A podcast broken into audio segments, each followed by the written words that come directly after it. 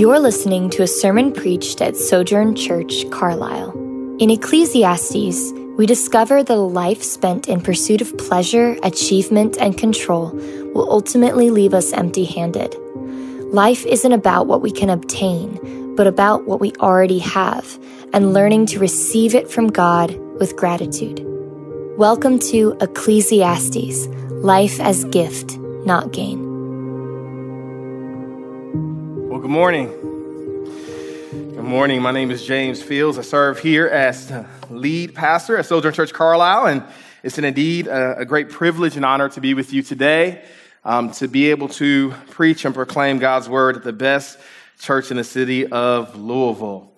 Um, today, we're going to embark upon an, our sermon series, continue through our sermon series in the book of Ecclesiastes, and this sermon series is entitled Wise living life as a gift and not as something to gain. Let me repeat that. Our sermon series is entitled Wise, Living Life as a Gift, Not as Something to Gain.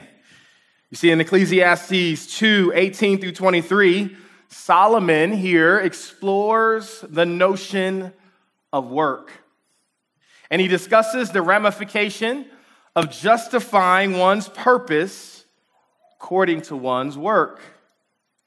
And he also rightly concludes that while hard work is good and beneficial, it will bear no lasting fruit for those who work solely to obtain money and gain material possessions.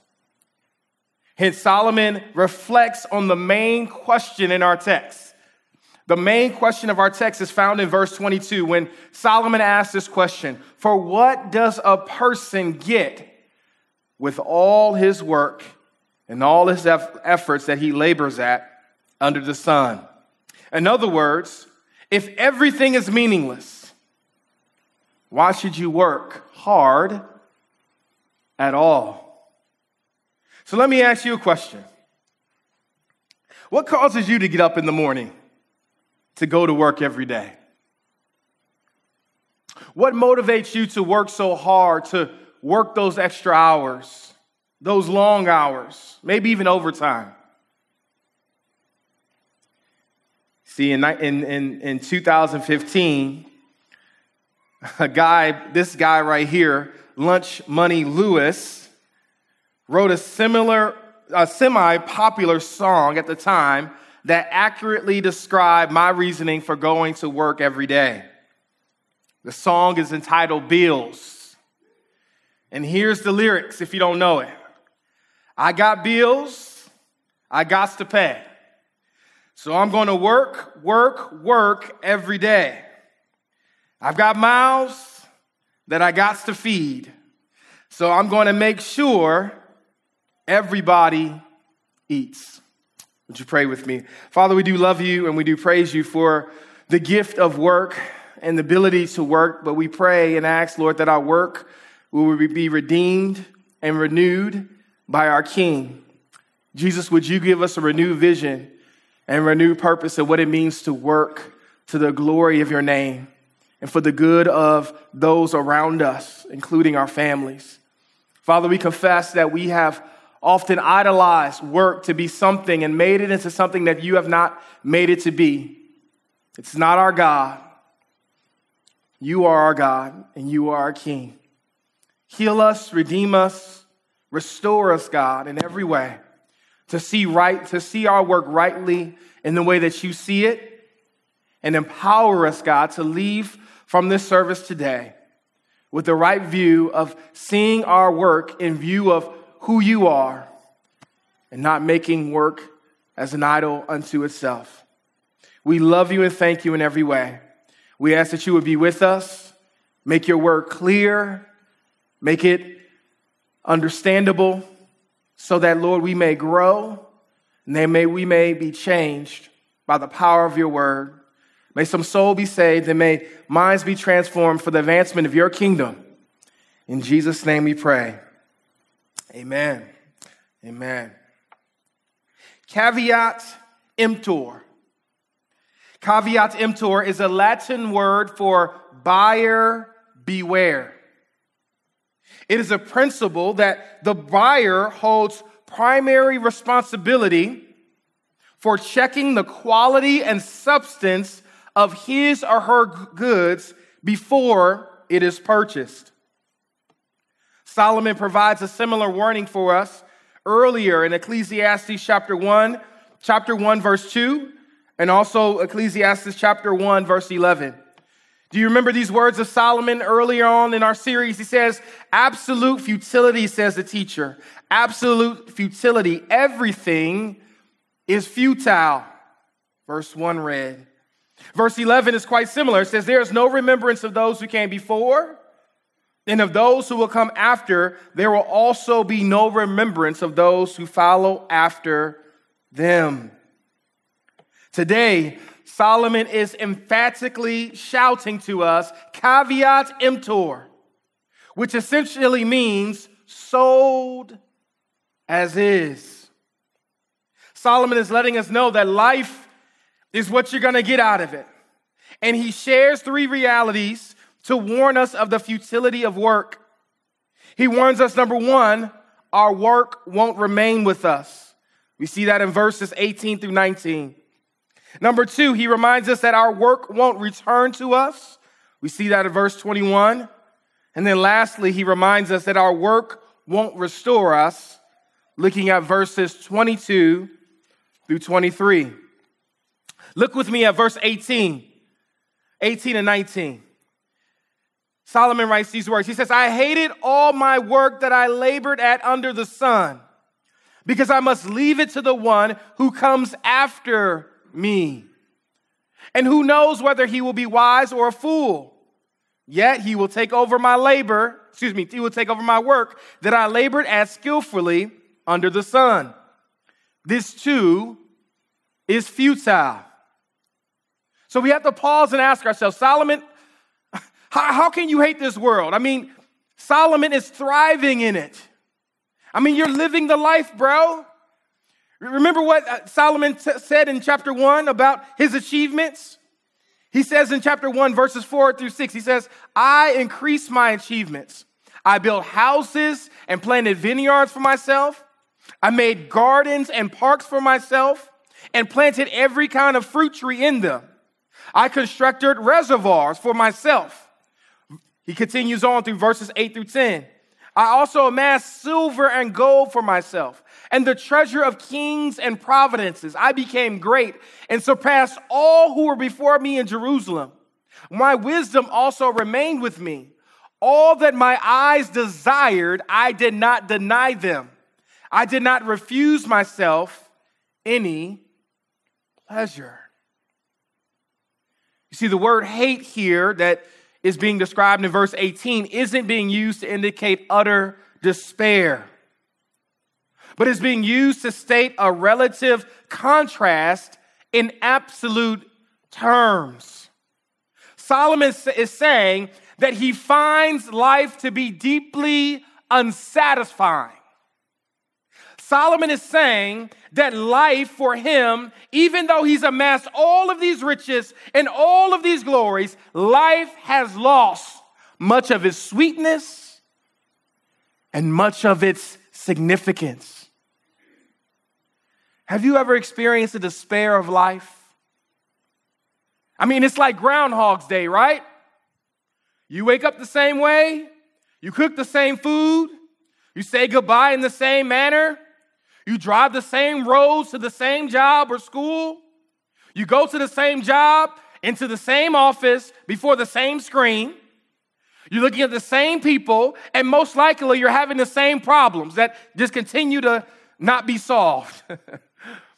when you're all done at the end of the day, you drive home the same way. You open the same refrigerator. You sit at the same table. You cook at the same stove. You say the same things before you pray over your meal. You eat the same type of meal each and every day. I mean, it's like running on a hamster wheel. Same thing all day, every day.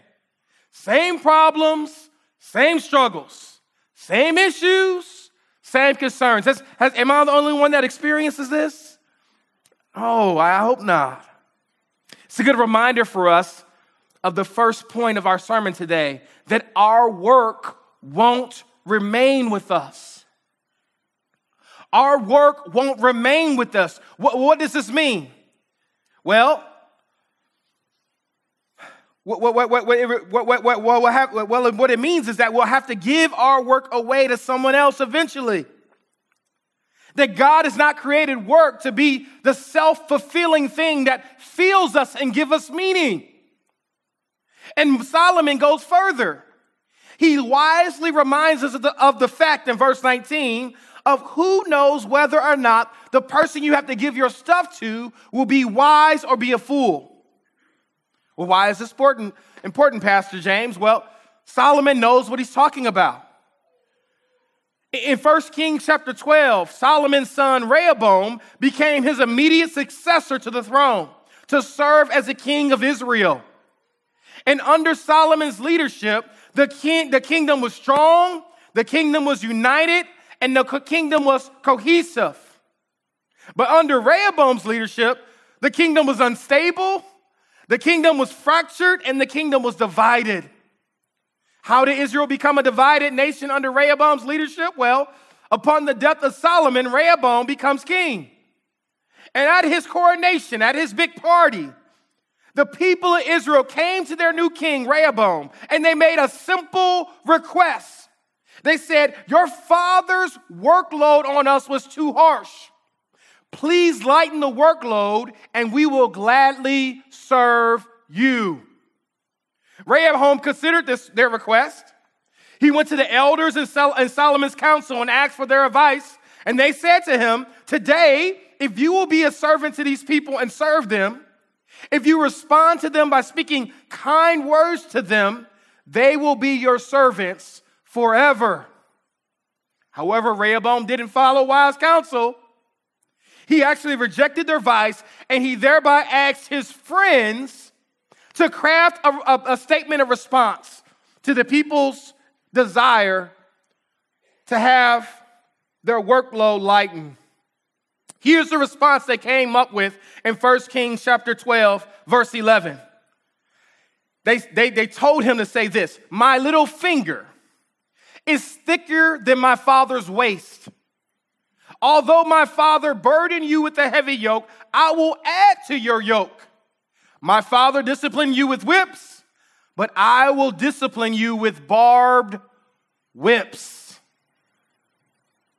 Church family, this is a good reminder for us that rejecting wise, godly counsel will always lead us to despair. Rejecting wise, godly counsel will always lead us to despair. Look with me at verse 20. So I began to give myself over to despair concerning all of my work that I labored at under the sun. Notice with me that we're being shown that our work won't work until we first understand our why. Let me repeat that. Notice with me our, that, that Solomon is showing us that our work won't work until we first understand our why. I love what Simon Sinek says in his good book, Start With Why. He says these words He says, Most of the answers we get, when based on sound evidence, are perfectly valid. However, if we're starting with the wrong questions, if we don't understand the cause of something, then even the right answers will always steer us wrong eventually. The truth you see is always revealed eventually. So let me ask you what's the why of your work? I'm not asking you your, the how of your work. I'm not asking you what you do. I'm asking you, what is the why of your work? What's your motivation? What's your purpose for working? What's your reasoning for working? Beloved, if you are having struggles with work, don't start with the what, don't start with the, the how, start with the why. Because Solomon's thesis is clear in the, the book of Ecclesiastes. It's very clear. Life is short, you will die, and you will be forgotten. That's the thesis. if we can summarize the book of Ecclesiastes in the three in, the, in one sentence, that is that is it. Life is short, you will die, and you will be forgotten. Now I know that is a point, maybe despair for some of us, even in this room. Some of you right now are thinking to yourself, so what's the point of working then? Right? If life is short, I'm going to die and I'm going to be forgotten. Why do I need to do this thing called work? Look with me at verse 21 as Solomon affirms the reality of your frustration in his own life. Look at verse 21. When there is a, pers- a person whose work ha- was done with wisdom, knowledge, and skill, and he must give his portion to a person who has not worked for it. This too is futile and a great wrong. In other words, Solomon feels your pain, y'all. He feels your pain. He understands what you're going through, your frustration. Riddle me this. Have you ever seen this picture? I don't know if it's going to come up, but we'll see. Nope. Okay, it's not gonna come up. That's okay. Have you ever witnessed a U-Haul in a funeral procession, a possession procession? Or have you ever witnessed a U-Haul being towed behind a hearse?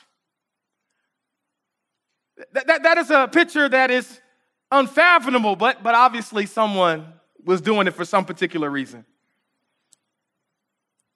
Notice with me that not only will our work not remain with us, but also our work won't return to us.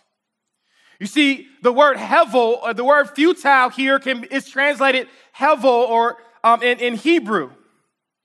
And hevel is a Hebrew word to describe futility or futile works or meaningless works.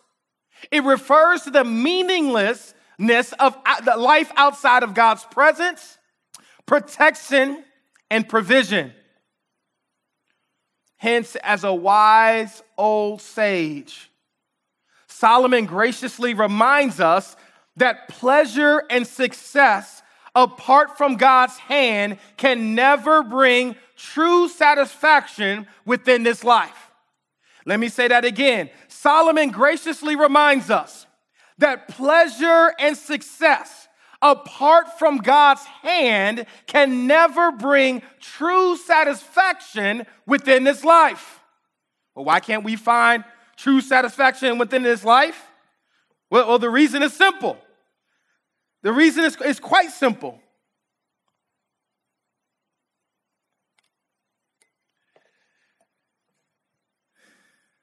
It's because trying to find true satisfaction in this life trying to find satisfaction in this life apart from God is like trying to grasp after smoke. I'm trying to get it, I see it, I want it, but every time I try to obtain it, I can't quite get it. It's a good reminder for us that our work is futile.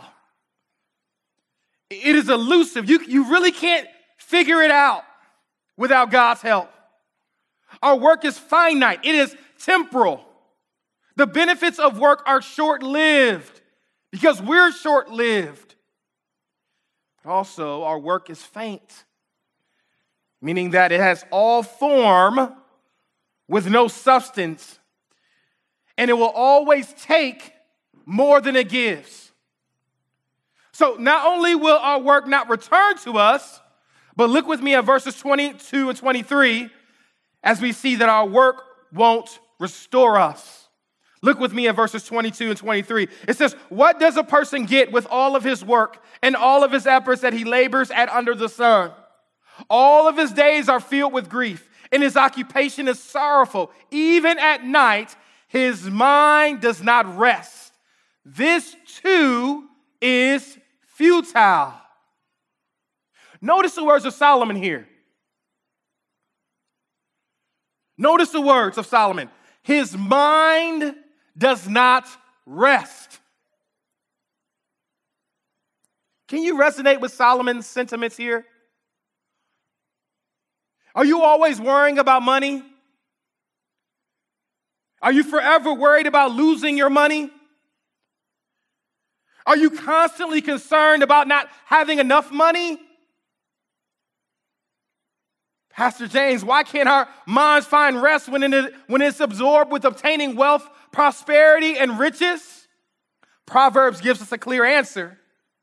Listen to Proverbs 23 5. Talks about wealth in this way. As soon as your eyes fly to it, wealth, that is, it disappears. For it makes wings for itself and flies like an eagle to the sky. Has everyone, anyone ever had that type of experience with wealth? I see some head nods. Thank you. I know I have. Listen to Proverbs 27 24. It says, For wealth is not forever, not even a crown lasts for a lifetime. Listen to Paul's words in 1 Timothy chapter 6 verse 17. Paul says these words to, to his protege Timothy. He says, "Instruct those who are rich in the present age not to be arrogant or to set their hope on the uncertainty of wealth, but on God, who richly provides us with all things to enjoy. It's a good reminder for us this morning, church, that there's no amount of money that will grant your soul rest. Why? Because you can always make another dollar. There's no amount of money that will grant your soul rest. Why not, Pastor James? Well, it's simple because our works can't, won't restore us. They weren't made to restore us. For the past three weeks, I've had a huge dilemma. My car wouldn't start. and I couldn't find out why. I've been traveling and I haven't had a chance to really dig into it. I tried to jump it multiple times to no avail. That's the only, I'm not a handy guy. The only thing I know how to do is jump a car. And the one thing I knew how to do wasn't working. I was getting frustrated. So finally, I asked someone to come and help. Actually, that person is here today. I didn't ask their permission to let them know who, who, who that person is, so I'm not. But the person came to my rescue and helped me out, came to my house, and this is what we saw. Wasn't quite that gross, but it was on par with that. and if you don't know what that is, that is corrosion that builds up on your battery. There's, some, there's an acid that can build up on your battery that causes your, your car not to work at its proper function. And my solution was to see that corrosion and still try to hook up cables because I'm like, ah, oh, that, that really doesn't matter. You know, that uh, something to happen to it. Maybe it'll fry off when I kind of jump the car, if you will. See, just as my car battery couldn't work because of the corrosion that was surrounding it, surrounding it, so too our work can't find true meaning and purpose within this life until, until we are fully surrendered to the power the presence and authority of Jesus. It's a good reminder for us that our work won't work again until we first understand our why. Listen to Jesus' clear invitation to surrender in Matthew 11, verses 28 through 29. He says these words Come to me, all who are weary and burdened, and I will give you rest. Let me stop right there just for a minute. Notice the prerequisite to coming to Jesus. You must admit and acknowledge that you are wearisome and you have a great burden. And, and, G, and Jesus says, listen, if you can acknowledge that, and if you can put down your pride in that, and if you can humbly submit to the fact that you are in need of something greater than you can provide for yourself, once you get to that place, Jesus says, and I, at that moment, I can give you rest. But it, it, it has to start with us admitting before God and admitting before one another that we are weary and we are burdensome. Some of us are not finding rest in our lives because we won't do step one. The very first thing we have to do is, is, is, is, is acknowledge before God that God, I need you. I need you because my life is like Groundhog's Day. Work is meaningless. I have no joy. I have no happiness. I, I everything I do, it, it seems like it has no purpose or meaning. Start there, my friends. Start there. Don't, don't ignore the corrosion on the battery. the corrosion is there for a purpose. You know why my battery was so corroded? Was because I wasn't, I was neglecting my battery. I just wanted to start. I wanted to take me from A to B. I didn't care what was going on there under the hood. But something happened in my life where the battery stopped and I could no longer do what I wanted to do, and I had to pause and take notice of what really was going on. Let me preach here for a moment. Sometimes God causes interruptions in your life to slow you down to acknowledge what's really going on in the inside. And he does that not to hurt you, but he wants you to know that, listen, there are some things that you need to attend to that on the inside regarding your heart. Don't ignore the pausing of God in your life. For me, it was my car being stopped for three weeks. For you, it may look different. May look like an unexpected health bill. May look like a passing of a loved one. It may look like funds that aren't coming the way that they normally should come or would come. Maybe it looks like kids being disobedient in a way that you haven't seen them being disobedient before. Maybe it's health issues. Don't ignore the pauses that God places in our life. They're there for a reason. And God, in, in His sovereign grace, allowed me the opportunity to stop and to admit that I needed him. And not only did I need him, I needed someone in the community that he's placed me within to come alongside me, to help me, to comfort me, and give me instruction in ways and to do things that I myself am not equipped or able to do. Or, or listen to me, are you humble enough to ask for help?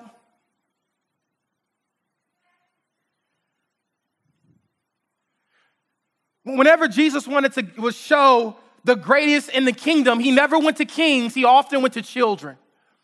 And one thing that we see in children, especially our babies, is that they're not afraid to ask for help. Mama, that's why some of us are tired right now and probably falling asleep. Is though kids have just been asking you and begging you to do different things. Like our children, God also invites us to come before Him and say, Daddy, I need.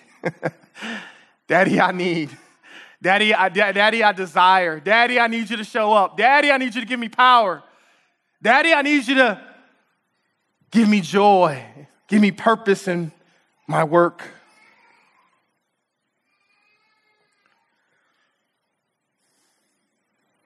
So, what is Jesus' invitation? What does it mean?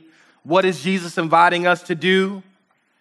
It means that in Christ, listen to me, it means that in Christ, you can return to the goodness of work. Well, how can that be done? Well, Second Corinthians 5:21 puts it this way. He made the one who did not know sin to be sin for us so that in him we might become the righteousness of God. Sojourn, Sojourn Church Carlisle, beloved, the, the reason you feel broken the reason you feel insecure, the reason you feel ashamed and maybe even afraid is because of sin. Sin that you've committed, but also sin committed against you. but Christ became the offering for our sins so that we could be made right with God. That is called redemption. But not only that, at the cross, Christ absorbs our brokenness, he absorbs our sin, and he exchanges it with his own righteousness. That is called imputation. And then he boldly declares us clean. That's called justification. Listen to me. When, when Jesus died at the cross, it's more than just a man hanging on the cross. There were, there were theological, um, there were theological uh, renewal that was happening. There was a, a, a substitution of the brokenness of this world with the wholeness that only Christ can offer. Let me tell you that in my three weeks of having my battery dead, I was, man, I was really perplexed. I didn't know what to do. But listen, I had to purchase a new battery, right? I had to get something new. I couldn't use the, the, the same old thing, right? I couldn't use the same old battery. But not only that, after I bought that new battery, I didn't have to take it to my house. And I had to get someone to come alongside to me to do what I didn't know how to do myself to exchange this battery. So it's not just about me getting a new battery, but then I had to get that new battery and then I had to take out the old one and put in the new one. Not only that, I then had to have confidence that every time I turned that key and I turned the ignition on, that it would work. Listen, the work that Christ has done on your behalf, it is full, it is complete, and it's sufficient. So every time you see me driving around, listen, I, just want you to wave to me and say, Yeah, God did that. God did that. And, and not only did God do that for me, but He also can do that for you. He can also do that for you. He desires to do that for you in every way.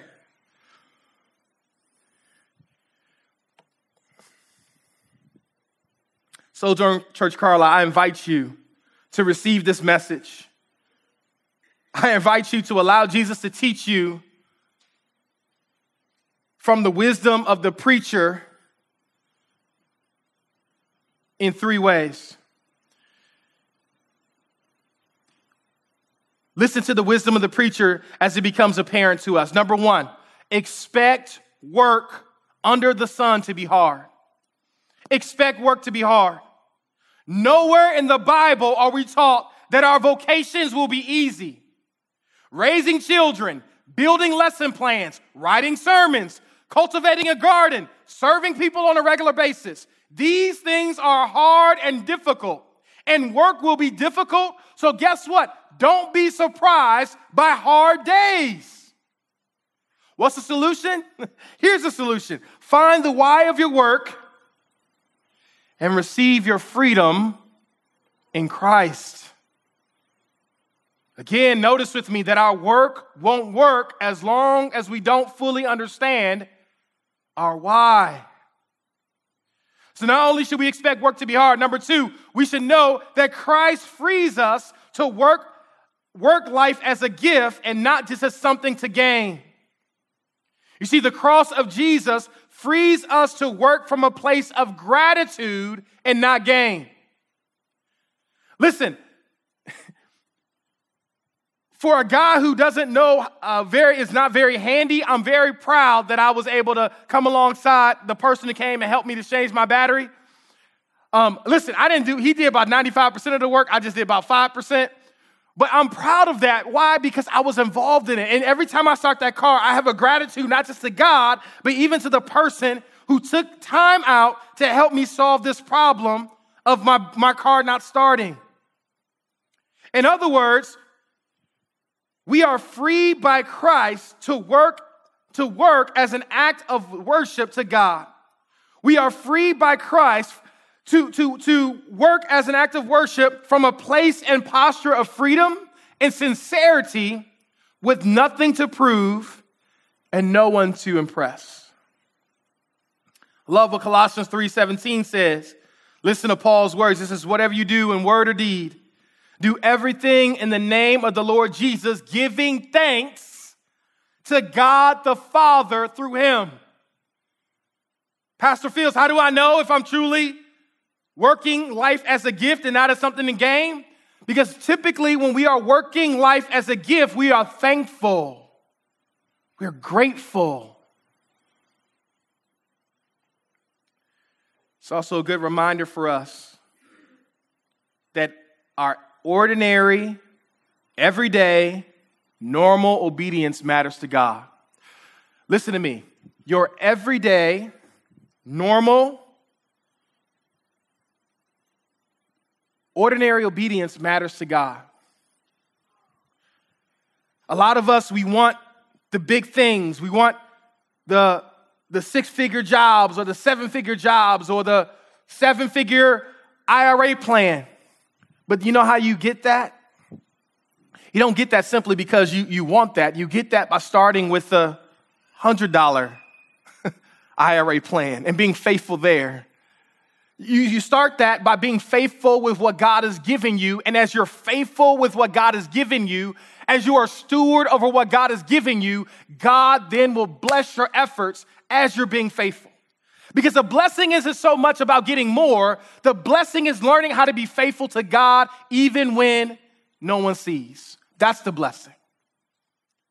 When no one sees you sweeping up Cheerios, folding up clothes, when no one sees you balancing your budget book, your, your, your bank book, when no one sees you helping and feeding those homeless, um, homeless people in the streets or the kids around the corner whose parents are don't care about their, their well-being our ordinary obedience is the blessing we receive. Learning to, to be faithful to God in every aspect of our life.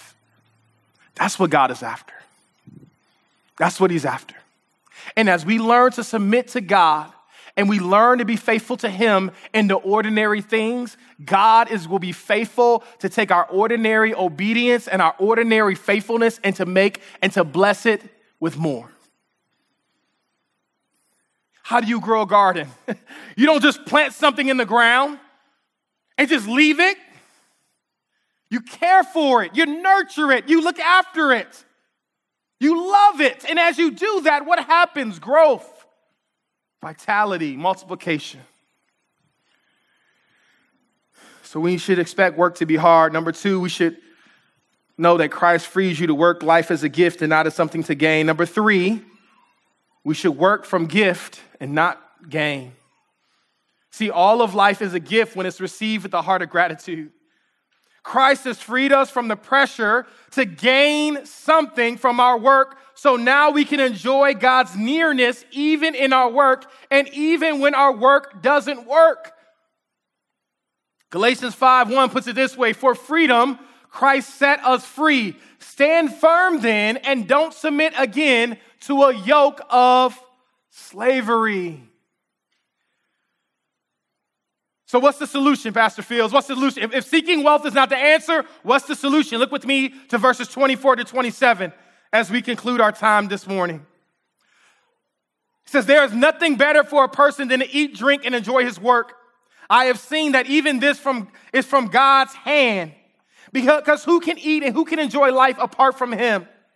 For to the person who is pleasing in his sight, he gives wisdom, knowledge, and joy. But to the sinner, he gives the task of gathering and accumulating in order to give to the one who is pleasing in God's sight. This too is futile in the pursuit of the wind. Here in these last few verses, we finally see a glimmer of hope within the book of Ecclesiastes. This is actually the, the first time that Solomon gives us a glimmer of hope. And the hope is, is, is, is very simple. He says it in verse 24 and 25 there is nothing better for a person than to eat, drink, and enjoy his work. I have seen that even this is from God's hand. What Solomon is trying to do is to get our eyes off of ourselves and put it back on where it belongs, which is God. And realize that every good and perfect gift, as James 1:17 says, every good and perfect gift comes from the Father heaven where there's no shadow or variation of change. Do you hear me? Every good and perfect gift, everything good in your life comes from the good God that you serve. Not from your hard work, not from your charisma, not from your credentials. Every good thing comes from God. And since it comes from God, we can't hold the glory unto ourselves, but we have to give it back to Him.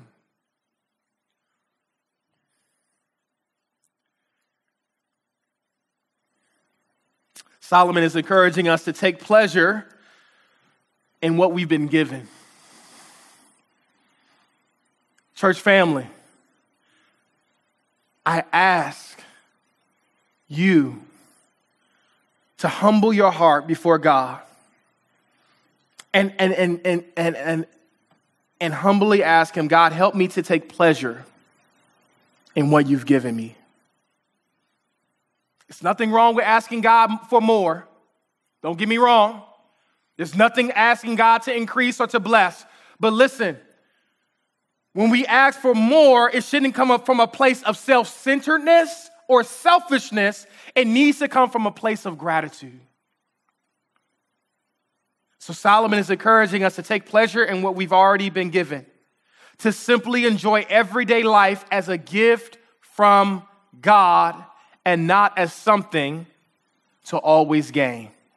Would you pray with me? Father, we ask in the name of Jesus that you would draw near to us as your church, and you would help us to live life as a gift from you. Father, forgive us where we have taken advantage and we have neglected everyday life. Simple, ordinary obedience is not being sufficient enough to honor you as our King. Father, I pray that you would slow us down and you will remind us of the gift of simply be called children of the Most High God. Pray that you would comfort our hearts in this way, you would strengthen our minds, and you will give us much joy in Christ. Pray for anyone in the sound of my voice who doesn't know Jesus as Lord and Savior. I pray that you would draw them close even now, that they will recognize that they're living life apart from you, and they will repent of their sins, and they will turn to Christ looking to him as the only one who can save them and to redeem them and restore them to rightness with God. I pray for those who already know Jesus, those who are walking with him, that you would align us, Lord, with your will, that you would give us hearts of gratitude and joy in the simple things of life. Help us to be faithful where we are and not always ask for more when we've not been faithful what you've already been given. Give us great, grateful hearts for the people that are around us, God. As a church, I pray that we would love well one another and not just simply to grow for growth's sake, but Lord, help us to grow in love for you and love for one another, even right now. We pray this in Jesus' name. Amen. At this time, we're going to celebrate a meal that speaks to the reality of Jesus being our Savior and Lord. That meal is called communion and it is reserved, thank you, for the body of Christ. If you are not walking in surrender to Jesus, if you are not living your life according to the principles of Christ and how he has revealed himself in the scriptures, this meal is not for you. It's not to exclude you or to cause you to feel other than, but this meal is reserved for those who have been walking with Jesus and are called his children. On the night that Jesus was betrayed, he took bread, blessed it, and broke it, and gave it to the disciples and said, Take, eat, this is my body broken for you. Let us take and eat that bread together in the name of the Father, the Son, and the Holy Spirit. The same way, he took a cup, and after giving thanks, he gave it to them and said, Drink from it, all of you. This is the blood of my new covenant, which is poured out for many for the forgiveness of sin. May we take that cup and drink it together in the name of the Father, the Son, and the Holy Spirit. Jesus went on to say that I will not drink from this fruit of the vine from now until the day when I drink it anew with you in my Father's kingdom. May the Lord add a blessing to the reading and hearing of his word. Amen. Amen. I'm James A.P. Fields, Junior Lead Pastor at Sojourn Church Carlisle. Thanks for listening. We're a church that is rooted in the community of South Louisville, and we are seeking to advance the gospel of Christ in South Louisville and beyond. For more sermons, info about our church, and ways you can support our ministry, visit sojournchurch.com backslash Carlisle, C A R L I S L E. God bless.